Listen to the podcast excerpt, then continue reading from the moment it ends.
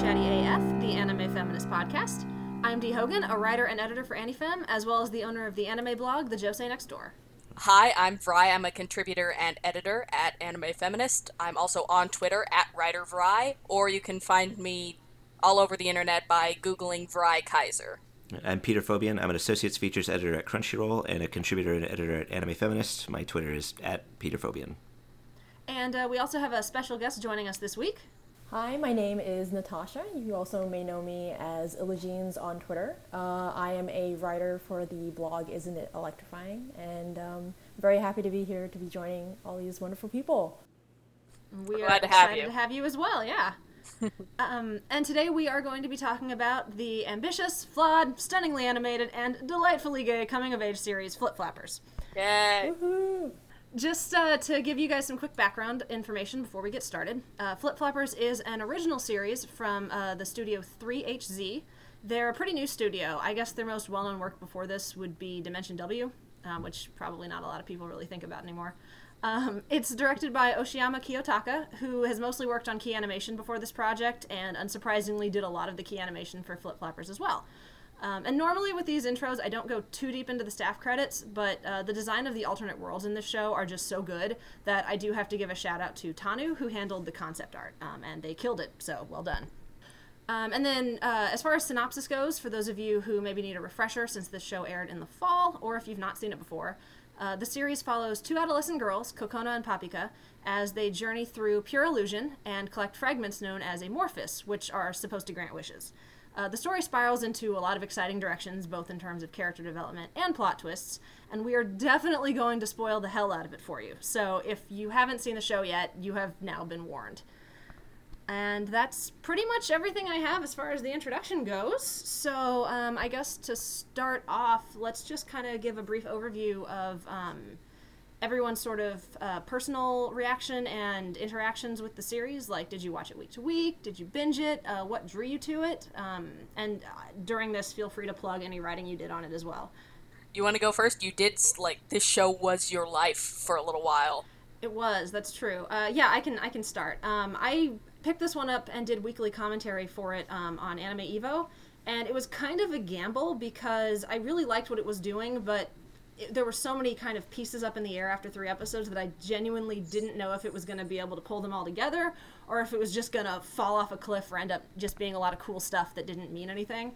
Um, thankfully that was not the case and my kind of like instinct that there was something there wound up being true so i had a really good time with it a um, lot of things to talk about in terms of like analysis and then just kind of a nice straightforward emotional story about some girls growing up and um, and th- their developing relationship um, it wound up making my top five for 2016 and i named it my problematic fave recommendation for uh, anime feminist um, as well so yeah definitely a series uh, that I am very positive about. I, I watched it this week. Oh, wow. It, Yeah, It's, a um, newcomer. Well, because when it was airing, I knew that Dee was covering it, and that was probably a pretty good mark in its favor because she tends to pick shows that are at least interesting, if not always ultimately successful. And and then after it was done airing, literally everyone I knew was like, "Hey, this is this show." Checks off everything on the list of things that you like. It's very surreal and gay and weird. Uh, and so then I said, "You're right. I should watch that." And then I didn't. for until I had to for this podcast because I'm very bad about starting things. Um, I really, No, really actually, liked it. that's- That's really interesting because um, I think out of all of us, you're probably the only one who's marathoned it. I'm, I'm assuming because I know um, I watched it week to week, and then I think Mm-hmm. Peter also might have watched it week to week. But no, that's actually really Yep. cool. Um, I wonder. Yeah, the back half, the, the back half is definitely better for binging than the first half, where it's more ap- episodic adventures and pure illusion. Um, it did. There, there's something I do want to talk about on that front, where me watching it as it binged led to one thing that twigged me kind of weird and sent me spiraling off into an odd direction as to how I was supposed to read things. But it didn't ruin the show for me. I thought it was still a very sweet, successful romance that gave me many feelings. I I guess I watched the preview when it was coming out uh, before fall season started, and I just had a really good feeling about it. I, I, I couldn't really tell you what it was. just maybe the animation, or I guess they showed some like of the backgrounds that they were putting together. Um, I just like I kind of had this like feeling that it was going to be really good, and then I watched the show, and uh, I guess I I feel I was right. Uh, it was really amazing show. I I uh, studied psychology in college, and they have a lot of like uh, Jungian kind of like uh, cognitive spaces, uh, collective unconscious kind of ideals in the show, which uh, that my the part of me that likes psychology really enjoyed that aspect of the show, mm-hmm. and the then the like overall narrative uh, is kind of like the the self actualization, deciding to live kind of thing that really resonated with me. Uh, I feel like it shares a lot of the same themes as Evangelion in that respect with Shinji's journey. So uh, it kind of just hit a lot of things that I really enjoy about storytelling and themes, and had gorgeous backgrounds, which I'm also I, I have a couple gigs worth of those on my computer. So um, yeah, I just I really really really loved Flip Flappers, and I was watching it week to week. Uh, I wrote two articles for Crunchyroll, and I have a third somewhere. Um, for me, I actually also watched the preview. Uh, it was vague enough that um, I thought it would be interesting to watch, but I also didn't know what direction it was going to go in. Um, mm-hmm. It was also at a very busy and very good season of anime, so I actually didn't watch it till I think, I think like the fourth or fifth episode had been airing by the time I actually started it. Um, mm-hmm. It was on my list to watch, but I just never got around to watching it until a lot of people were like, "This is very much your thing," and um, I highly recommend it. And you know, I decided to give it a try, and uh, I ended up like binge watching the first like four or five episodes. It was, it was I think I remember your Twitter reactions. Um, I think I remember enjoying those on. It, they were pretty good. I mean, it, it consistently got gayer, which is always a good thing in my book, personally speaking. Um, but I really, I, I really loved um, how like I mean everything from the the beautiful Studio Pablo backgrounds to the animation, but also to just the way um, it handled a lot of interesting concepts. You know, as Peter uh, mentioned, there's a lot of psychology stuff going on. Uh, there was some excellent posts about like art theory. Um, that was really good. For me, it was more of the emotional core about uh, growth and her kind of queer coming of age story, which I really resonated with. Um, I ended up writing a post on that for Crunchyroll. Um, but yeah, no. Um, after I think like the fifth or sixth episode, I watched week to week, of course, and um, yeah, it was a, it was a fantastic ride from from start to end for me. You bring up there was a lot of good content going around. I really enjoyed uh, your your weekly pieces, Dee. Oh, thank you. Oh yeah, those were those were fantastic. Yeah your piece was great as well, um, Natasha, and uh, Emily wrote some great stuff too. So it was not only was the series enjoyable, but I could trust that there would be like two to three pieces a week about the series that I could read, and it just made the show that much more enjoyable at the time. Yeah, I really enjoyed reading the the work that was coming out at that time. Um, like you said, like through through Crunchyroll, and then and then through some individual blogs as well. There is it is one of those shows that has a lot going on in the background without like like things that are just background stuff you can dig into, but can also enjoy the emotional through line without, but that doesn't mm-hmm. feel like pointlessly pretentious.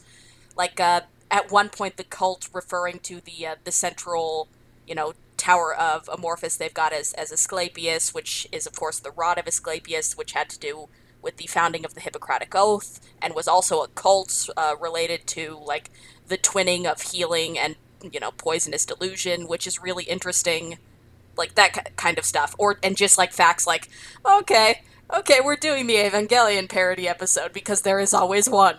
Yeah there's a lot of um there's a lot of nods to other films and um, and anime and different kind of genre bits like the, the, the desert world is kind of a mad max thing um, and then and then the creator kind of gives little homages to those uh, towards the end because there's um, in the last episode when Kokona wakes up in that room, there's uh, like movie posters all over the walls, and there's like a Mad Max, there's a Ben Hur, there's a Sailor Moon, and you're like, oh, this is you going. Here are some things that uh, that inspired me along the way, which was pretty cool too. Nice. Um, yeah, Sayori has great taste. Yeah, there's I, I, I always felt like, and I you know obviously I didn't have the didn't have the time to dig into this, but I always felt like you could do an entire series of blog posts just on like every single allusion or reference that gets dropped um, throughout the series. But at the same time, none of that is essential, like to the story. so you can still, you know, you can appreciate that the rabbit is named Uexküll, which I probably butchered the pronunciation of, and um, that he came up with the theory of umwelts, which is like um, personal um, self worlds and how the the pure illusion is basically an umwelt, and so you can kind of appreciate those illusions and those references.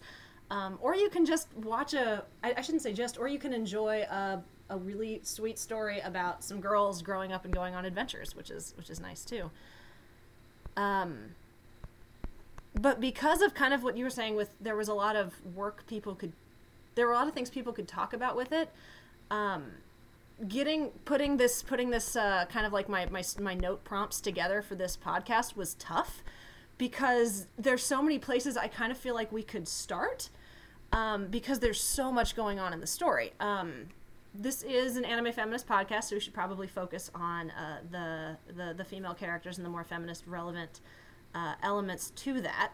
So maybe a good place to start would be uh, those early episodes. And um, was there anything in there that like really stood out to you as like a personal favorite when they were doing the little episodic arcs and um, like kind of why that spoke to you?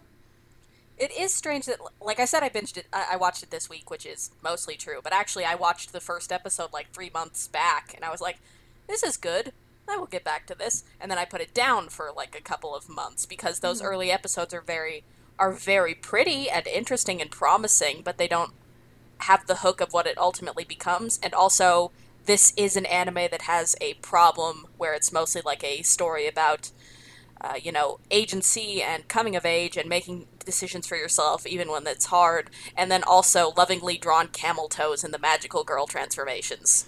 Yeah, it is not without its problems, and we'll, we'll definitely uh, get into that too. Yeah, I mean, I, I actually really loved uh, the episodic um, format the show first went for, just because um, I felt like that was a very um, nice and gradual way of getting to know the characters and the, the kind of abstract world that they interact with. So, um, one of the things you guys mentioned is um, one reason why Flip Flappers is such a fun show to get into is not only the variety of things um, it kind of delves into, but how those concepts are not necessarily tightly intertwined with one another to the point where like it, it feels heavy. Um, and so, what I really enjoyed about those first couple of episodes was the different worlds were just com- they were just completely um, different from one another, but um, they they always had the kind of similar heart of Kokona and uh, Papika's uh, relationship development. Um, so you know you could easily find yourself immersed in in the environments that they um, found themselves in, but you could also um, start to kind of get invested a little more in their relationship, in um, their characters, specifically um, Kokona, because she starts off as this very awkward girl. Um, and these episodic, um, these, these first like five episodes are a great way for her not to only just slowly, gradually develop into like a more relaxed and at ease character, but you also get a sense of how she kind of views the world around her, including Papika, which sets sets up for the for the main story arc in the in the second half. But um, yeah, I, I just I loved how free those uh, those first episodes were. Yeah, and it's um, I always I tend to I mean even though I think Flip Flappers kind of pushes against a lot of genre lines and uh, apparently fun fact the director initially conceived of it as kind of a space opera, huh. um, which is not the term I would use to describe it, but it's kind of neat that that's where it, that's where it kind of started from. Um, but I tend to call it kind of a magical girl fairy tale and I think those early episodes really kind of have that feeling of like that kind of episodic, um, going on an adventure style of like a magical girl story, um, and then kind of that same like short, sort of concise little fairy tales that kind of give you a little bit of a lesson or teach you something about the characters throughout the episode. Um, and it also kind of gets to drop breadcrumbs in those early episodes that come together to form this this really interesting picture the further you get into it um, in terms of Kokona's journey and then um, the world at large, which which I think is, is really nice for those early ones.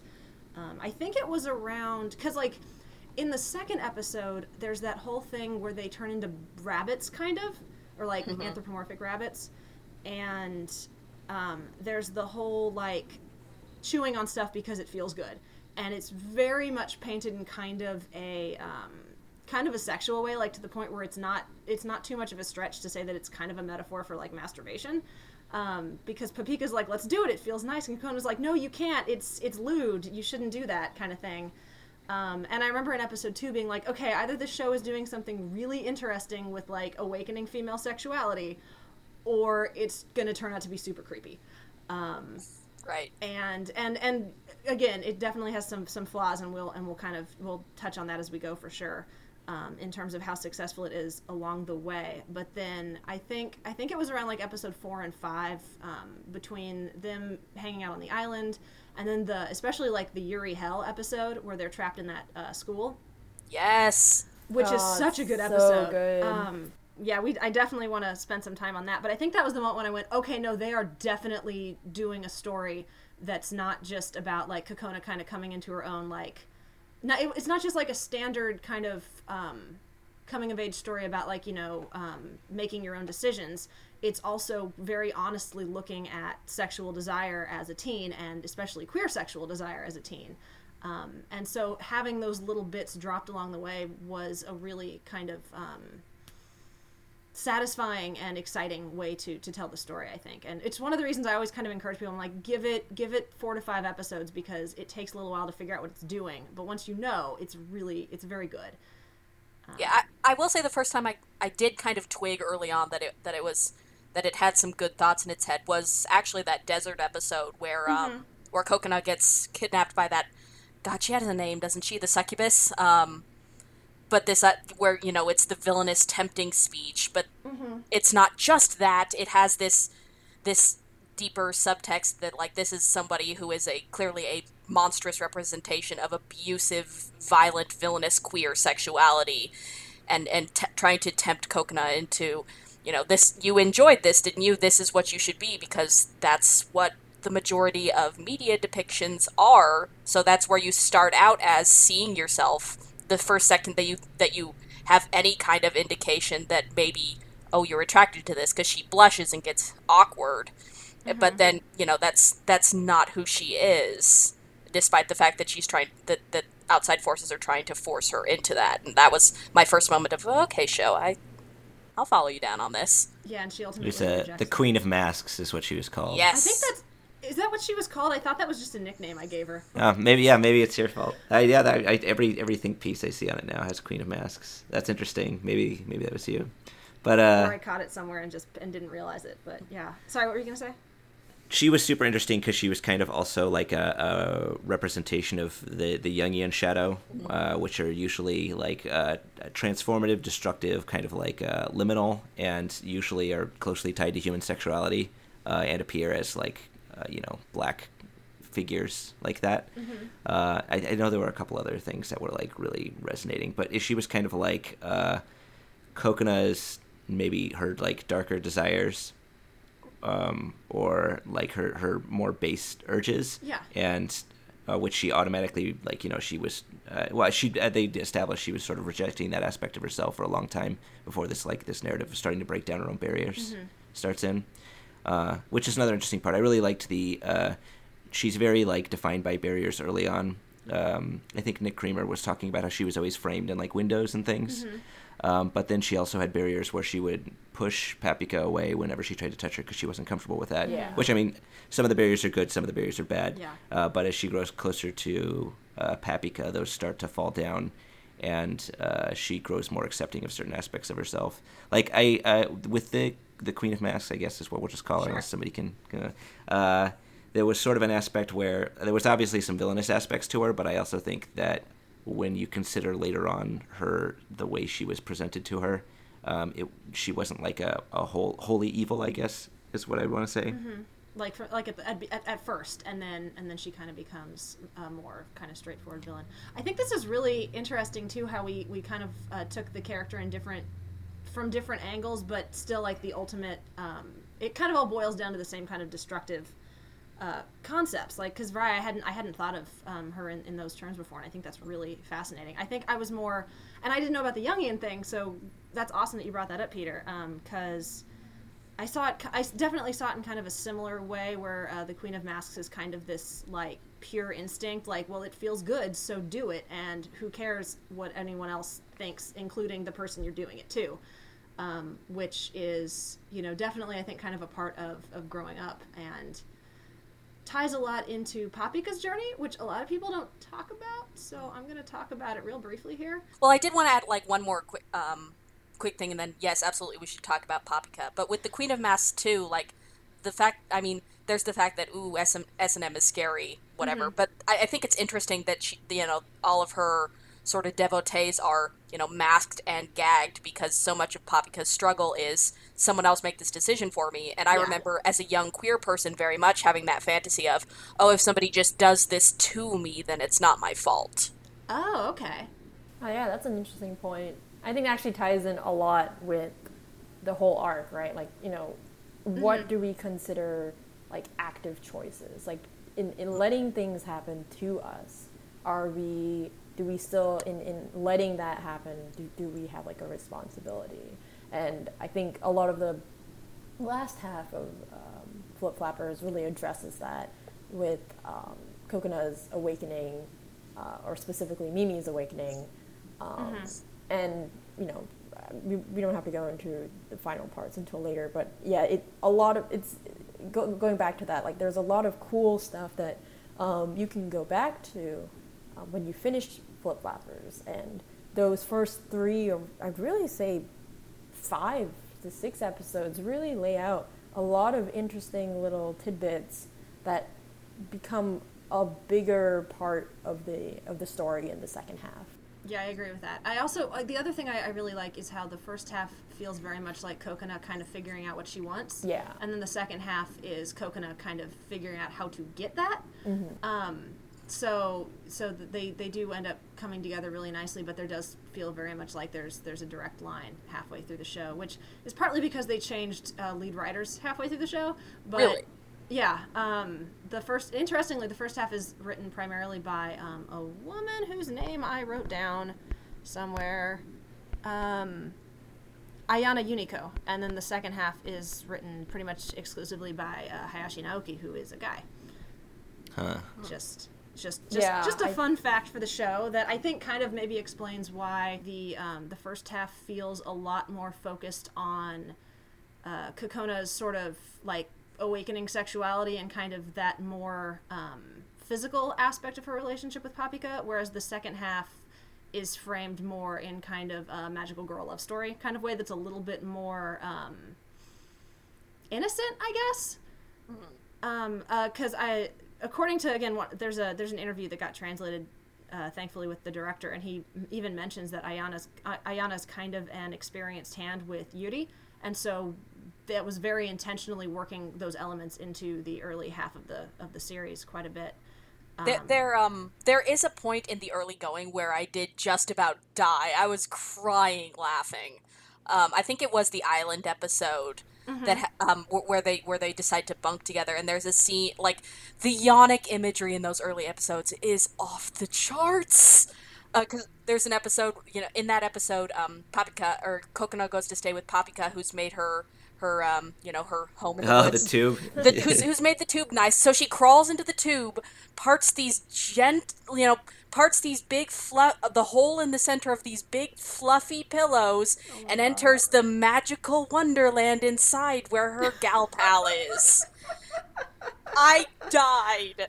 Oh man, I did not pick that up. That's that's pretty great. Um, that's wonderful. No, I, I do. I, I like. Uh, not even realizing that I like a lot of what that episode does in sort of in terms of kind of pushing Papika and Kokona um, towards kind of an understanding with one another. Um, I also think it's kind of an, it's kind of interesting that it sits between the Queen of Masks episode and the Yuri Hell episode because I kind of see those two episodes as almost like extreme ends of the of kind of the lesbians depicted in, in anime kind of mode model i guess um, mm-hmm. and also kind of like the extreme ends between like instinct and desire versus like propriety and and chastity because mm-hmm. you get to that yuri hell school and uh, boy howdy it is it is kind of a perfect representation of, of everything that's kind of scary about uh, the yuri genre right the, the fact that they like immediately bleed out and die the second they try to leave the school might be my favorite thing about that episode. Oh, like so good. cold.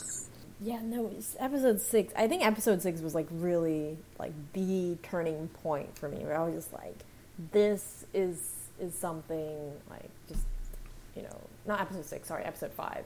Um, the Yuri Hell the Yuri episode. Hell episode was just like it was just phenomenal because it it it, it really intertwines so many um, so many stories we've seen time and time and again in this in this really creative kind of sphere where um, you know it's it's part kind of you know making a point about all these Yuri stories we've we've been accustomed to seeing, but it's also just it's also like a little tongue in cheek about how um, how Kokona feels about herself and her relationship with Papika, um, and then on another hand, it's it's just it's like personally for me, it's very hard to create a horror atmosphere um, in anime. Like uh, for me, I think the last episode where or the last episode of any anime which really felt me like made me feel terrified was um, a particular episode in Shinsekai Yori. But you really have to kind of establish the right tone and the right kind of atmosphere to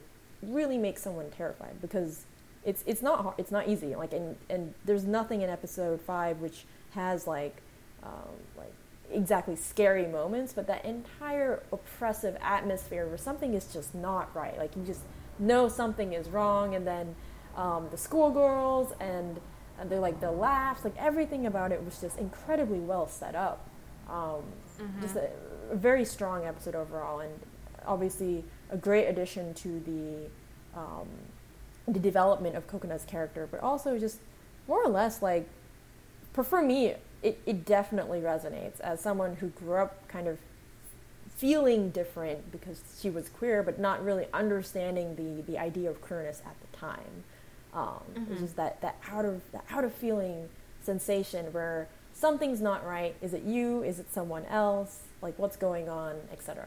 Yeah, I I think key to what makes that episode so successfully unnerving, because you're right, horror anime is so hard to pull off successfully. Uh, but is the the progression wherein eventually Kokona realizes something else, but Papika is still very much under the influence of it, so she's so desperately alone in it and sees that she keeps falling back into it and can't stop. And then there's that, that added layer um, where Yayaka is very much or attempting to be in control of herself in that environment. Um, and Yayaka, who- help her. She's she's a fantastic character. Um, I one of one of my favorite things about uh, Flip Flappers is honestly Yayaka's development, which we could probably get to a little bit later. But I feel like that's really the starting point when she obviously interacts with Kokona and tells her to kind of get a handle on herself. But you know, uh, contrast that with later episodes.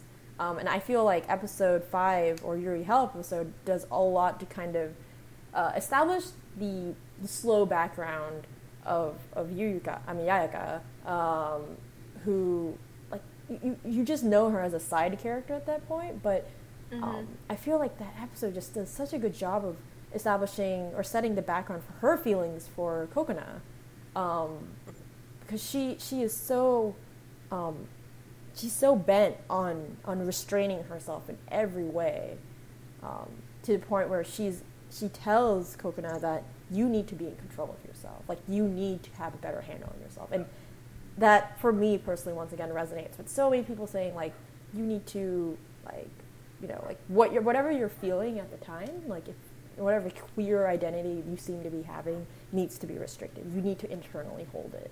Um, and so um, I feel like from Yayaka's perspective, she seems to be doing Kokona favor, but obviously that, that backlash is later on.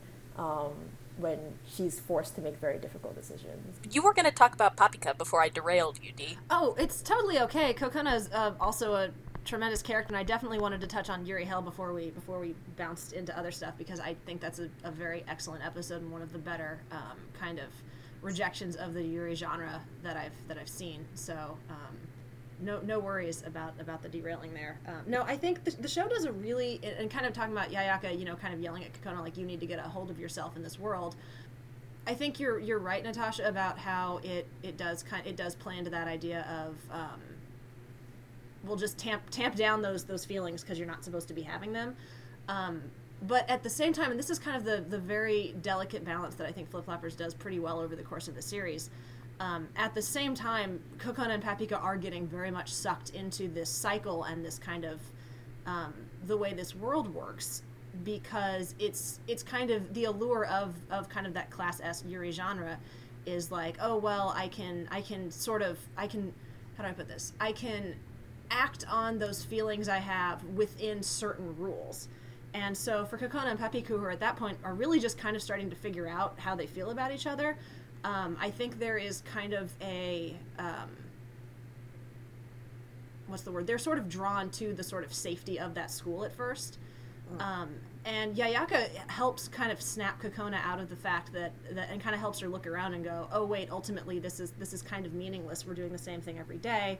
Um, it, it cannot exist outside of these these particular like rules and walls and like this idea of femininity where you like you know you cross stitch and drink tea every day kind of world. And so i think the show does um, a really nice job balancing like that sense of like instinct and nature and being true to yourself while also being um, considerate of others and aware of your surroundings and not letting yourself you know get get like uh, pulled along with the flow which is you know Kokona's kind of main, main conflict there um, which is in, in a way my way of kind of shifting a little bit towards Papika because um, I think a lot of people see her as kind of a character who is pretty much fully formed at the beginning of the story, and um, I really like the way she moves. If Kokona kind of moves from like this world of like, well, tell me what to do and what should I do, to you know, here's what I want to do. I think Papika kind of moves the other direction and gradually starts to be more considerate of Kokona's needs and and rather than kind of just pushing her own ideas and wants onto Kokona, like she kind of does in the early episodes when she just drags her along on these missions. Um, by the end, she's she's fighting for Kokona's freedom, not like I want Kokona to be with me, but like Kokona should be able to make her own choices. And I think that's I think that's a really nice arc for her as well. It's well, and it's it gets a little bit sticky once you get into the fact, you know, once she recovers her memories, and then her character very obvious like it changes but it doesn't in certain ways where one would think it would be obvious like what is just gro- the way that she's been growing and what is i am now remembering this past life which brings me to the major question that i have which is seriously twigging like how which seriously affects how am i supposed to read this were Papika and Mimi dating? Papika and Mimi? Yeah. Oh, you mean Papi Papikana uh, back in the day? Uh-huh. Uh, I I think so. I mean, she was basically the kid's dad. Because like then it's They had the whole short hair thing going on. Raised the kid together. Well, yeah, like they very obviously like when I was watching those when I was watching those flashbacks, the emotional truth of it to me just mean oh well, obviously Salt and Papikana are emo- are both romantically involved with Mimi, and because you know because because Papikana was brave, she got a chance to be reborn and meet Kokona, and Salt had to atone for what he did, which is why which is why I still don't think the show is ruined if if Papika and Mimi were involved because at least once she meets Kokona, they are developmentally of an age and mm-hmm. they're she's a new person. So it's not like creepy in the way that the ending of Kare Kano is, where it's like I couldn't date your parents, so I'm waiting for you to grow up. Oh, that's But- awkward. Yeah, Yeah. but but it's but it still makes the the ending a little bit weird and awkward to me because then it's like, all right, so Papika is supposed to decide, you know, do I want Mimi back or do I do I want Kokona back? And she doesn't decide. like she says, Mm. and that's weird. That's weird. Are you dating them both now? Well, I it's it's been a while, so correct me if I'm wrong. Um, but I do remember um, specifically like I think the the last uh, not the last episode, but the, the episode before that, um, where Yayaka um, kind of confronts uh, Papika on how she feels about the whole scenario, and she she kind of like mentions that she sees Mimi as a friend um, But she uses the specific phrase continuously throughout the series where she's like, I like, like, like, like, like you, uh, Yeah. Kokona. And, Die, die, Die, die, die, die, die, die, Yes. um, which is like very endearing, but like, you know, in the third episode, she like, she, she really emphasizes it. She's like, I really, really do really like you. Um, and you never kind of see that emphasis of um, and even even verbally uh, that kind of emphasis on Mimi and um, and Paprika's relationship. So I think they kind. I mean, it's obviously not like definitive, but I, I would argue that nothing in Flip Flappers is truly definitive. Um, it's very kind of all abstract, but within within the scope that is Paprika and how she interacts with people, um, the way she interacts with Kokona is very uh, different mm. than anyone else she interacts with, and that includes Mimi and that includes Yayaka. Um, mm-hmm and I think we saw a lot of that in uh, the I can't remember which episode it was. Was it seven Pure Component where she splits into the mini papikas? Yes, oh, that's, that's, my really uh, that's my favorite episode. And the one the one constant among them where they all loved uh, Kokona. Mm-hmm. Well, there's two constants. There's they all loved Kokona and they all want her to break rules.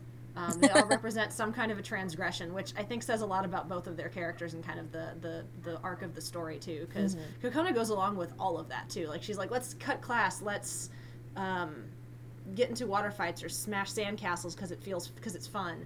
And Kokona's like, yeah, let's do it, which she would not have been like two three episodes prior. Mm-hmm. Um, but sorry, Peter, that was a that was kind of a, a side point about the Kokona's kind of overall arc. Um, what were you gonna say about uh, the mini papikas and how they all love Kokona?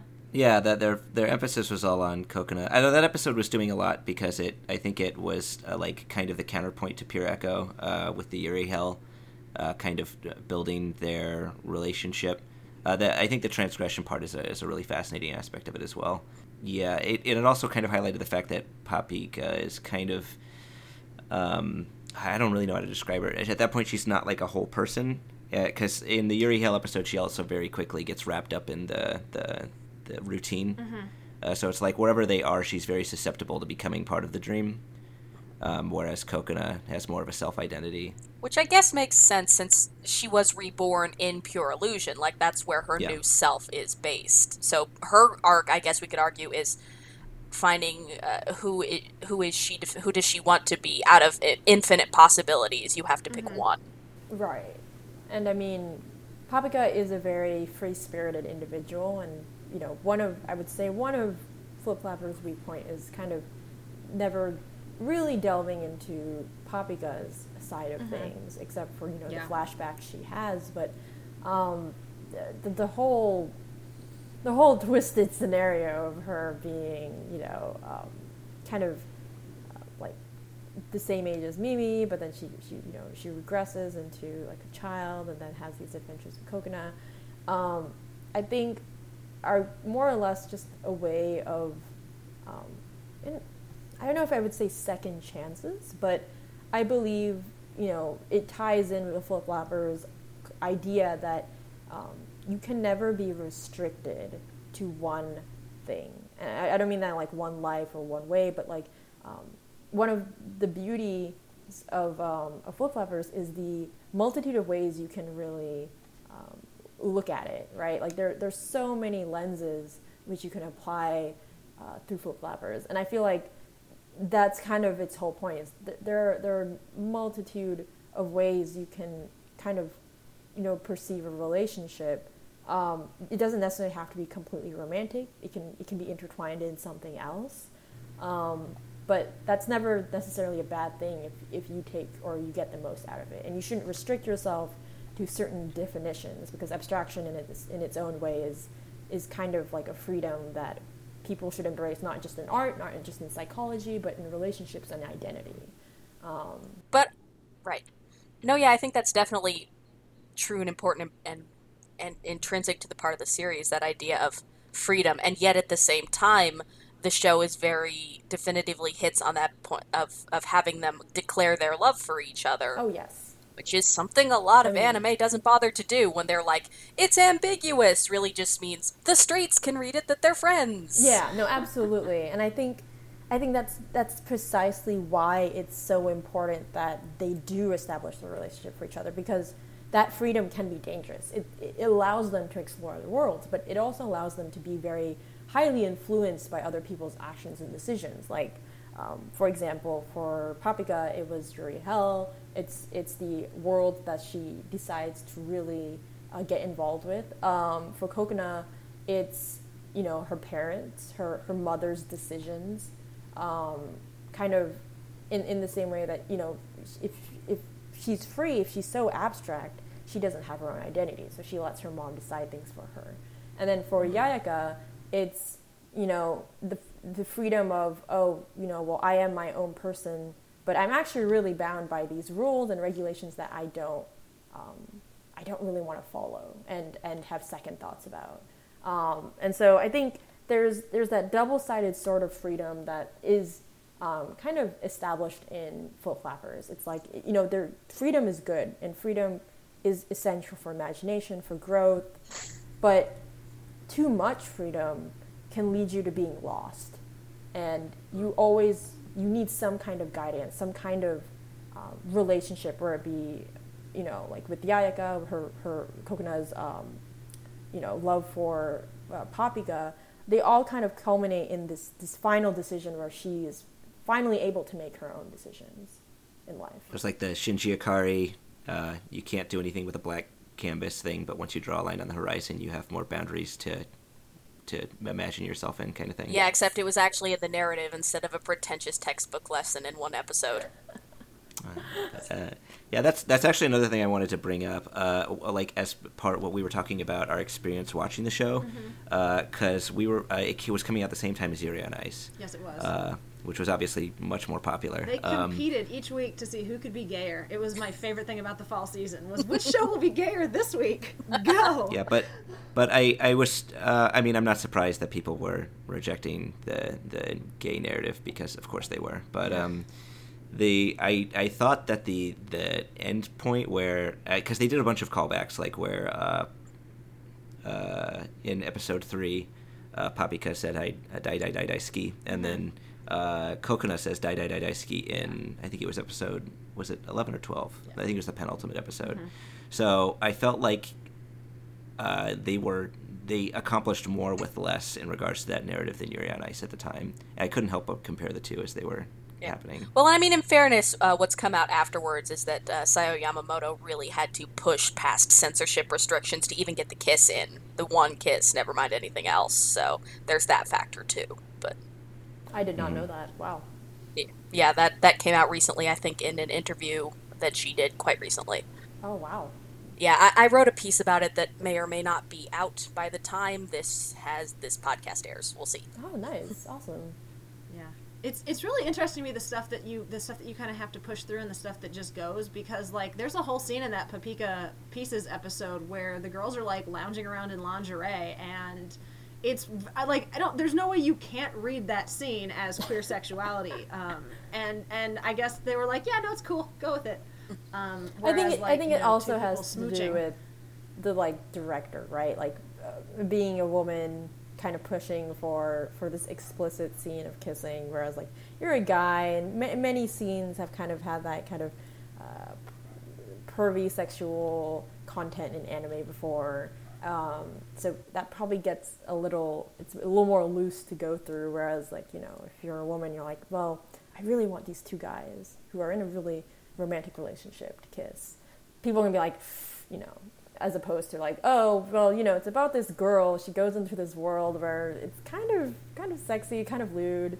Um, a little a little BDSM ish, but you know, it's just it's just one of those episodes. You probably get a lot more leverage and um, yeah maybe so freedom to do And, that. and I mean, Kokona and Papika never kiss. no, they don't. no that's true but they they do they do express their love for each other very loudly Oh, yeah. Which is yeah, which I appreciate. definitely lying around in bed and lingerie together I'm Oh, yeah. saying.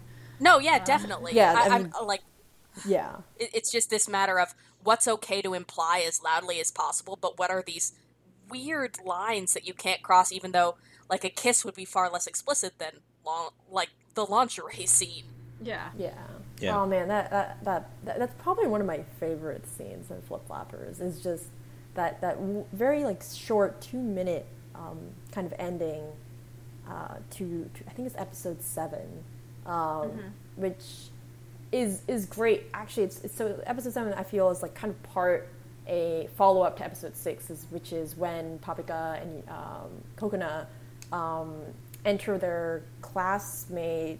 I forgot her name. She's an artist. Iroha. Yes, and and so uh, they kind of go and travel through her memories um, because Iroha's grandmother, I think, had Alzheimer's disease, and just I don't think she was actually a relative. She called her auntie, but I think she was just like a friendly neighborhood lady. Yeah, and I mean there was there was a lot of interesting implications that her this aunt was also probably queer, um, but there's a lot of there's a lot of great stuff in that sixth episode about you know creativity, education, identity, um, art. So and then you know both both Paprika and Kokona come out of that, and it's the first time they realize that whatever they've done in in pure illusion has a consequence. It's it's not you know just. Um, and the, the great thing is that they don't it doesn't it's not tailored as good or bad it's a change you know because Iro for example doesn't do art anymore but she finds herself um, you know wearing that nail polish right? She's happier. um, she's happier. She's more opened up to people. So it's a change. I love that Flip Flappers doesn't say it's a good or bad change but it, it kind of triggers this anxiety in Kokona and she kind of Yeah. looks into herself which leads to the seventh episode where she finally comes to a point where she's like how do i feel about paprika um, like we've, we've been kind of working around the bush. We, you know we've had good times but how, how do i really feel about her? And, and the way it, it kind of um, climaxes into this, this final very like emotionally intimate moment between um, i would say succubus uh, paprika and, and Kokona. But um, that, that just there's this very honest question where she's like you know i like you. And she's like but do you like love me? Like you know like not just like friend like cut that bullshit out. Like do you really like me? And mm-hmm. it, it's obviously she never she doesn't express like confidence saying yes that she has to get to that later. But it's it's a very prominent question i personally have had you know throughout my my coming of age time where i was like you know do i really like this person i see maybe like maybe i do perceive them as just like a sister or like you know like maybe it's because she has tomboyish, you know, uh, qualities that I might like someone like that. Um, but in the end, it, you really have it, that that whole episode really finally establishes, I think, uh, Kokona's feelings uh, for Paprika, and it's it's just done in such a relatable, well done way. And she didn't really re- reject the act itself uh, so much as I, I feel like her objection was the fact that she wasn't really sure if she was the real Paprika. Um, because uh, I I think I, I can't remember what they called her, lustful demon Paprika, right? Was that her name in the credits? Yeah, they Yeah. gave them all little nicknames at the end. I don't remember which one that one was. Uh, it's so yeah, she had said like, "Is there anything wrong with what we're doing?" And then Kokona kind of just uh, she didn't really say there was anything wrong with it. It's just she didn't feel comfortable doing it with that, um, I guess, creature because she wasn't sure who she was. Fragment. Um, I so guess, I, yeah.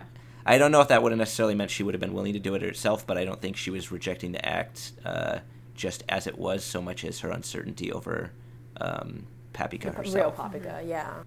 yeah, which Yeah. paprika am I am I hanging out with right now? Kind of kind of thing. So hmm And that's such a which- that's it's such a nice moment of relatively restrained exploration of what teen sexuality means. Mhm. It's just not always consistent across the series. no, and actually that that's kind of a nice way to kind of dovetail into. Um, you know, I think Peter and I both named it our problematic fave of 2016, and um, Yep. I always, I always, I tend to describe it as flawed but ambitious.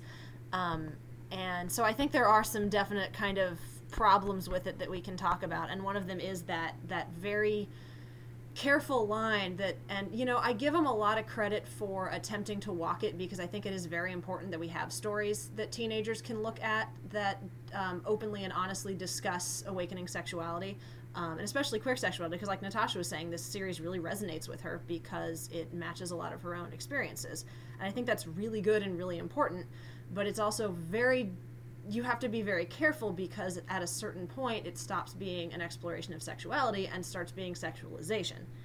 Um, did anybody else kind of find with the show that, that there were times when it when it seemed like they were maybe trying and failed?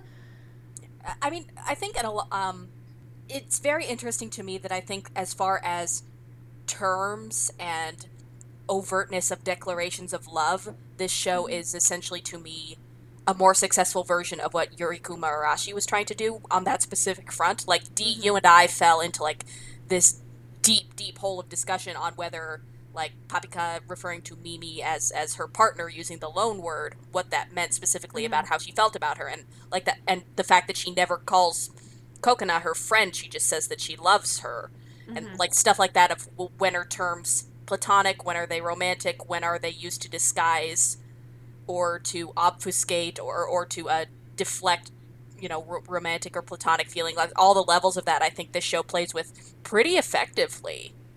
Uh, but then also again camel toes. Yeah, or the moment that always that always kind of sticks out to me is um, uh, the episode where they're on that island together, and um, there's a lot done in that episode in terms of using like nudity or clothing to kind of talk about where the characters are in their lives. Like Papika sleeps in the buff, and um, she's you know more of an instinctive character, very close to nature, whereas uh, Kokona's very like worried about propriety and doesn't even want you know Papika to like peek around the corner of the bath when they're taking that shower together. Um, and I think a lot of that is done very well to kind of talk about their characters and the show's kind of um, interaction between um, nature and society or uh, instinct and uh, propriety, however you want to frame that.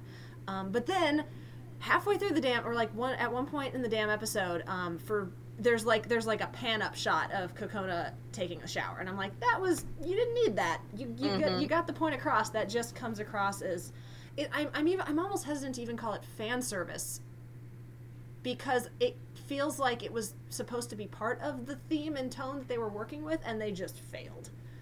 It's, Mm-hmm. it's There- there were- tough because there, I feel like episode eight is really where, um, like, that issue comes comes into play. Yeah, the giant robot episode where yeah. they're in swimsuits. Oh, like Yeah. I and mean, just like the crotch level shot of them and the of, of Papika and the robot yeah, which yeah. almost feels like it's supposed like some of the butt shots in that almost feel like they're supposed to be funny like oh they're crammed in these tight little spaces um, here's some goofy shots of them crammed in there but they're wearing but because they're wearing those swimsuits it's yeah yeah, it's no, really I mean, crass. it's That was done by another studio too, I believe. Um, and I, I can't remember if they said the the director for those episodes is pretty well known for being horny. Yeah, I remember that a bunch of young animators worked on episode eight, and that uh, they you could obviously tell that they were feeling a little more impulsive to do certain types of shots, um, which which is unfortunate because I honestly feel like Flip Flappers, for the most part, does a pretty good job of staying away from you know um, sexualizing minors. Um, which sounds like such a weird and awful thing to say, but in the scope of anime is very uh, normal. Yeah. right Um, but yeah, episode eight, like you said, episode four definitely. There are definitely moments kind of scattered across, and it's it's enough for me to like. It's probably because the show is so good at staying within its own boundaries that those moments when they do come kind of feel like little twitches or irritations, like um, Yeah. that make them stand out all the more than. I mean, episode eight is like very overt. Like episode eight is just Yeah. like I, I, I do really like some parts of episode eight, like you know Yayaka Mm-hmm. getting together with Kokona and Paprika and making the, the the robot transform. That's you know that's fantastic. Exactly, it's great. But then like you have shots like this, and then you're just like ah, it, it throws off the balance. So definitely a very valid complaint I have with the show, which once again I feel is kind of unavoidable when when the show is, or at least uh, to a point, kind of dominated by uh, men who write the show, animating the show, directing the show. Um, but I would definitely say, and I mean, I guess you could say this is a valid comparison but compared to many, many other shows that tackle these same kind of themes or try to in some way or the other, the, the, the fan service is, it's more of a mild irritation than like an active issue I had throughout the show. Yeah, no, I, I agree with that. And it's one of those, again, it's one of those where I, I kind of, I tell people, I'm like, I get it if it's a deal breaker, but I really hope you can push through it because there's a lot of really good stuff in here. And it just happens to have these really kind of jarring moments. And um, actually, the Giant Robot episode is a good place to, to bounce this from, too, because that one's kind of from within uh, Buchan's perspective. And I think Buchan is also sort of a. Buchan, our favorite. Kill it. Rise grown. Um, Buchan and then and then Yunyu, I think, are also maybe sort of the glaring Why does she kind of why moments in the in the series is their sort of purpose in the story. I mean, Nunu exists for that one episode to make Yayaka feel threat- threatened and get her back in line, and then is completely useless to the plot but continues to exist. Yeah, it's Yeah, she's like a narrative device that had a bikini on for the rest of the show for some reason. it, it makes me wonder. A lot of these things, like you know, um, Paprika being like you know Kokona's like pseudo mom, I guess, um, and like you know, all of these all of these small things make me wonder if.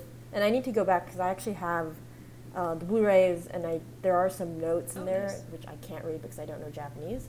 Uh, but I, I would be very curious to see um, if this ties into the fact that there was a writer um, that I, whose whose name I cannot remember, but that female writer who was on. Ayana, yeah. Oh, say her name one more time. Sorry.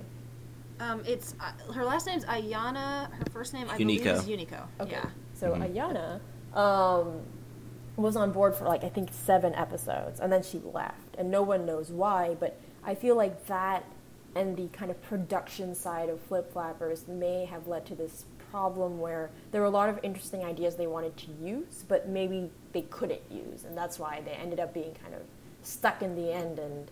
Um, they're kind of there, and you're just like, why? Like, why are you here? Like, I, like I'm sure you had a like a greater purpose, but for some reason you kind of got shafted and kind of just got tailored in the end. The the best explanation I can come up with is um, because the series is like in previous episodes it has shown that it's kind of playing with like the magical girl genre and like kind of the the the Yuri genre, and so I think you can kind of see Buchan with his like eyeball zooming in and like looking at people's skirts and crap. I think you can maybe kind of see him as like sort of a meta joke on like the textbook male gaze. Oh, yeah. Um, and then and then the fact that he keeps he gets like exploded and stepped on and beat up like every single episode is is kind of satisfying. Um, but he's still like but he's still an unpleasant character for the most part. Yeah, And he's also the closest the, the show comes to making like shitty trans jokes, and I hate it oh yeah. because Oh, it- at your in Yuri Hell. in Yuri Hell. Yeah. Oh, I Yeah, hate when yeah. he kinda, That- when he kind of gets pulled into it. Yeah. Mm-hmm. Yeah, I that was the one moment of the show that I found like honest, like the fan service stuff is irritating, but that was the one joke in the show where I was like, I find this honestly unpleasant. Yeah, yeah, no, I mean, Boo Boo is definitely a character that I don't know, like it just I think that episode 8 is kind of like on one hand it's really interesting to look through Boo's perspective and and, and that kind the scientist's perspective. But then on the other hand it's like all of this unnecessary like overt fan service sexualization that just kind of throws once again once again the show off balance and um, it kind of because it, the, one of the great things I love about Flip Flappers is how easy it is to get immersed in the environment, the world, the characters. Um, and, like you just dive in with them, and, and it's a great, great sense of direction. But then it's precisely these moments that jerk you out, and it makes it makes the ride a little rocky. And um, yeah, once again, the, like I, I honestly feel more or less that it's it's more of like a production issue where uh, they had these ideas for these characters, but it just they never ended up going anywhere. Yeah, it does feel like they maybe had a little too much for um, 12 episodes, and especially with the side characters. Um, it is, I will say though, it is, it is, it's almost worth it when uh, Nunu, who's kind of just like the useless moe character who's not wearing pants, uh, gets to shoot Buchan in the head. That's pretty great. It's was almost worth it. It's not quite like I still think you could remove those two characters and you would lose nothing from Flip Flappers. Like I do not think they really they feel like they kind of just fell in. Um, but that one scene, I was like, okay, you know what? That was pretty great. That that's that's how their their little like spontaneous friendship ends. Is he's grabby and she just shoots him in the face. Um, so that was kind of a good touch. We are coming up on an hour. Um, it would be nice to, um, I think, end maybe on a more upbeat note. So, is there anything we haven't talked about yet that you guys really want to? Um, examples being, we haven't really said, we haven't really talked much about Mimi. Um, I know, Ryan, I know Yayaka is near and dear to your heart. Um, Someone help this garbage child. I love her. Yeah, yeah, Yaka. Yeah, you guys great. She's my favorite character. She's she's just so good. I mean, I just it, uh, and I love I love the imagery when they're um when they're in sort of the void space where Kokona's Kokona's barrier is living, it's webs, it's mutable, and um, Yayaka's is glass or ice, and she shatters, and it hurts me. She's just so repressed and fragile, and then she, but but she ends up inheriting uh, Yukuk's skill at the end, so with with the sort of implication that she too can find her own inner space and know who she is, and I just love her. Yeah, Pyramid is probably my favorite episode. I, I, I loved the, the dual prison thing where Kokona kind of escapes by calling out to Papika, and she tries to kind of destroy her uh, feelings for Kokona mm-hmm. to escape from the prison that like her own psychic prison that she's created for herself. Um, but of course that doesn't work. And the the whole scene where she's gonna steal the Amorphous from Kokona is kind of a I, I'm pretty sure it's supposed to be kind of a rape allegory. Um, and then she withdraws at the last second. I like everything about that episode was like uh, that was probably like the peak for the the show for me. It is. It's very intense for sure. Yeah, and Yayaka's journey is unique, but but at the same time kind of similar to the like every character. It kind of ties back into the same kind of ideas, which is you know good thematic work.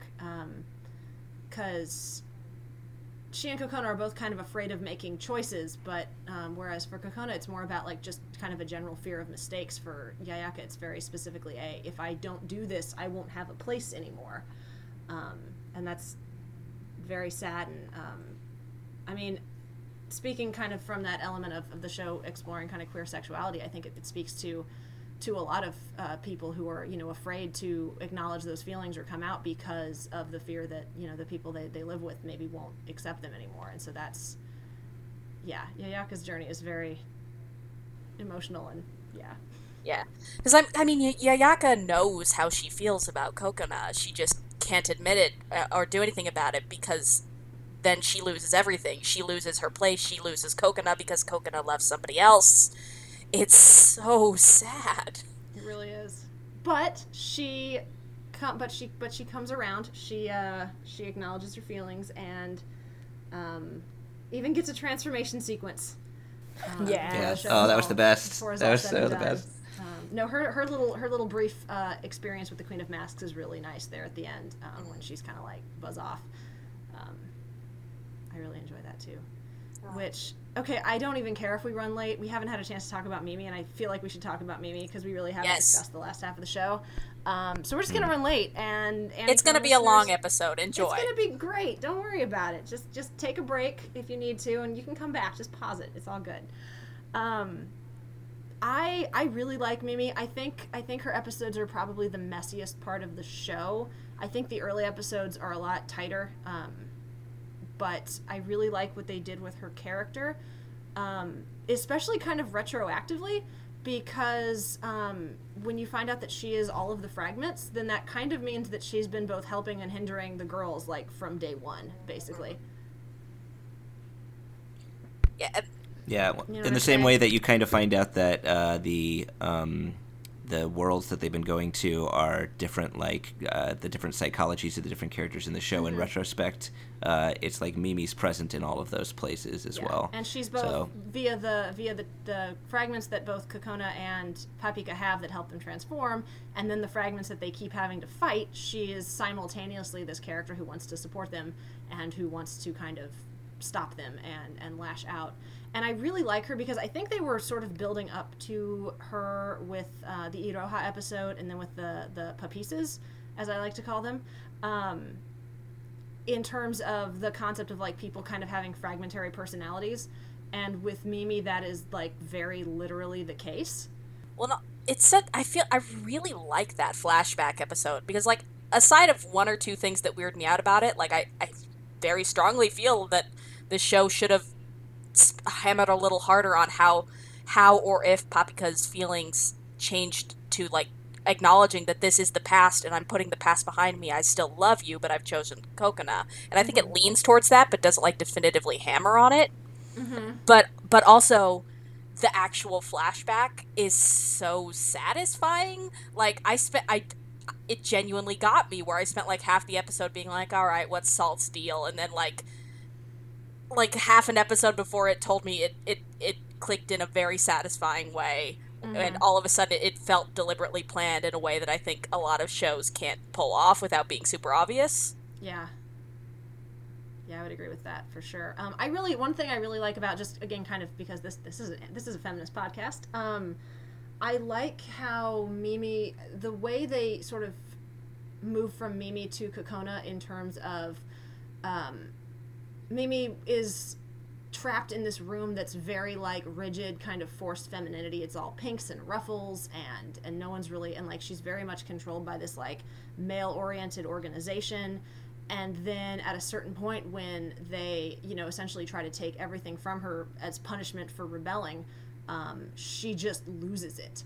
And um, I've always kind of seen Mimi as kind of this really because again I, I, see the series mostly because the ending credits uh, have all that fairy tale imagery in them. I see a lot of kind of fairy tale elements to the series itself, and I like that Mimi ends up being uh, like simultaneously like the maiden character, the mother character, and the witch character, and then and then kind of um, how that sort of uh, leads into uh, Kokona's story where she has more freedom than her mom does and her mom kind of simultaneously represents like a lot of different elements of the older generation in terms of you know she simultaneously wants kokona to have that freedom and that agency and kind of empowers her with that gem that's embedded within her.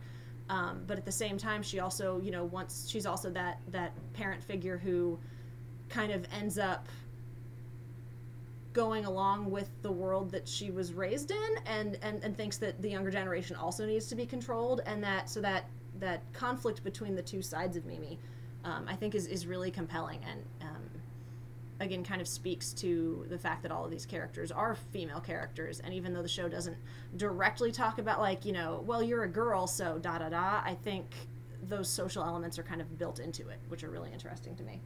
For sure, it, it is nice. That, sorry, I um, go on. Uh, um, the, um, oh no, no, please, because we're next. After. Agreeing with her, I, I thought. I think. I think what she, the point she brought up were excellent. Especially, I mean, it's it's hard to say this because I don't think, at least I have not watched um, a lot of animes that wa- that kind of focus on motherhood or mother characters. Um, mm-hmm.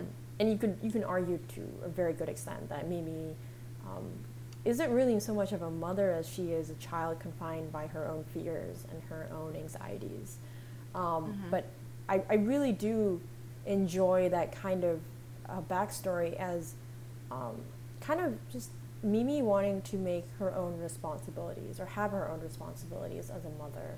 Um, kind of, uh, you know, and I can speak as once again, kind of from a personal standpoint, but um, you know, her, much of her conflict with Kokona is not just, you know, um, like this is this is my daughter, and I kind of see her as in a way of my own property because I've wanted her for so long, and um, like you know, this, now I get to have her, I get to spend time with her, but um, it's more or less like, well, Kokona is is someone who loves Papika, and she doesn't agree, she doesn't approve of it. She she wants Kokona to be molded in the image of what she wants. And I think that is such a good topic because many times parenting um, is it's not something that's taught to you. Um, and so many times we can always mistake um, our, ch- our ch- children's intentions as good or bad, but we try to give them the best or make them happy in what we think happiness is.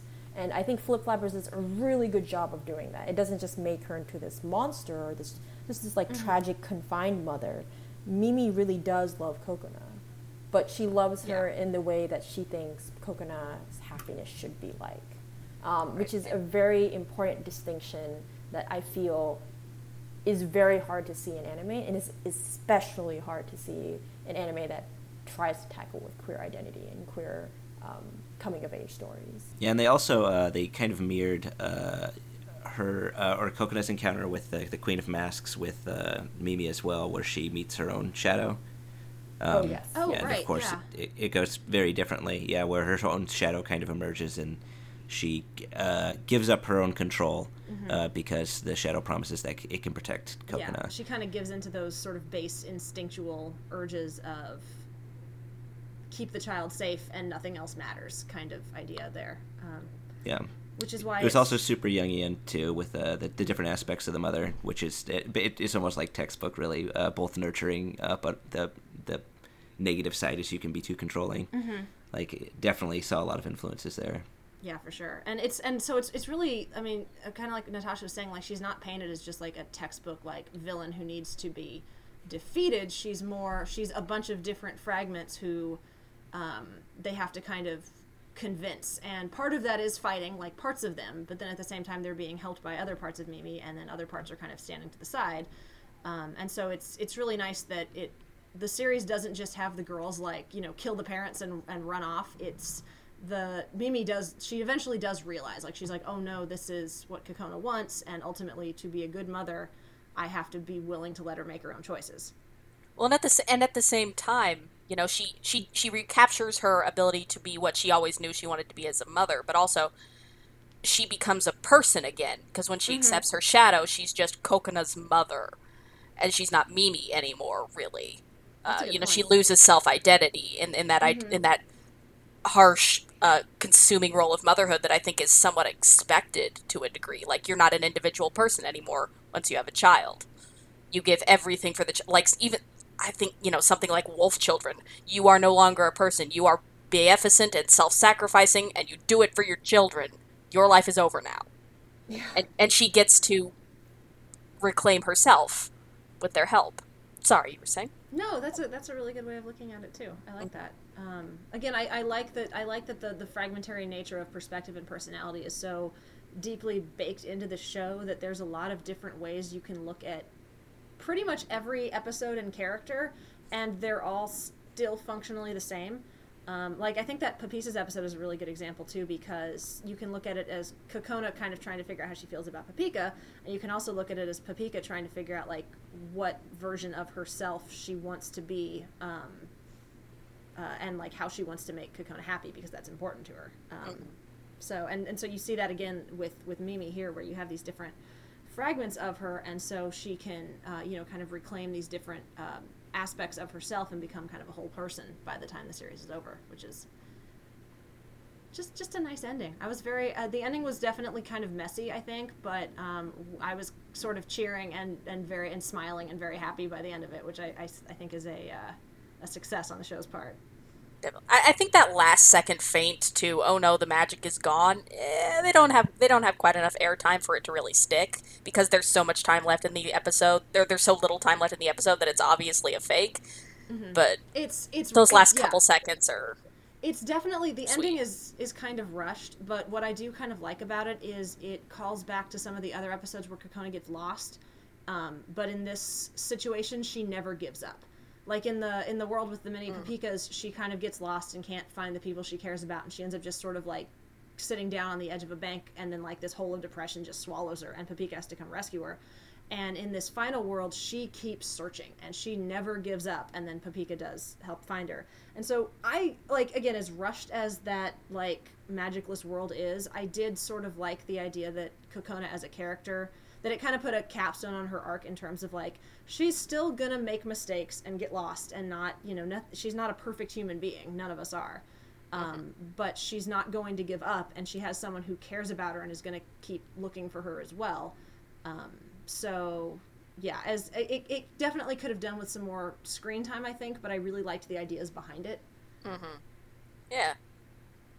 It is just it's it's nice and it's warm fuzzies and I do love that ending credit sequence. It's one of the only anime where I watched the ending every time. It's so beautiful. It is lovely. It's actually kind of neat too, um, and I could definitely be overthinking this, but um, I think that the ending credits sort of parallels Kokona and Papika's journey. Um, in terms of like some of the different imagery they use like around the time when mimi kind of starts to show up there's like this like clawing hand reaching out for kokona and then at the end there's like a swan that flies off into the distance and it's kind of like mimi being freed it's great i think that you could probably write an, an essay about that too but um, it's also possible that i just watched the show so much that i way way overthought some of this um, i also really like fairy tales so that's probably part of it too it's definitely like it's not hitting on it as hard as Princess Tutu or Utena, but those themes are definitely strongly in there. Mm-hmm. Yeah, no, I'm. I, it's it's that that final conflict and that final resolution, just the, especially, of course, you know the butterfly wings part metaphor, but um, Emily, uh, also known as AJ the Fourth, wrote this really interesting post on um, this painting that appears uh, consistently throughout Flip Flappers. I think it's it's done or done as in painted by the previous Iro, um, and um, it, kind of ties into the the ending where you know um, where Mimi is lying in this pool and, and she, she's kind of coming to terms with, you know, have I made mistakes? Who am I? Like, you know, pop, like in terms of Kokona's development growth, um, like where do I find redemption? And um, it all obviously ties into that that whole aspect of you know you should accept yourself for who you are and you know your flaws and everything. But um, it's it's just this really nice moment, and you know a lot of people give complaints about how Mimi or the second half of Flip Flappers is definitely messier um, than the first half. But um, I can't once again emphasize um, how unique it was or how important it was to watch a show that tackles um, queer characters both on the side of that character growing up and and the parents having to, or the parent having to kind of understand or come to terms with it. And um, mm-hmm.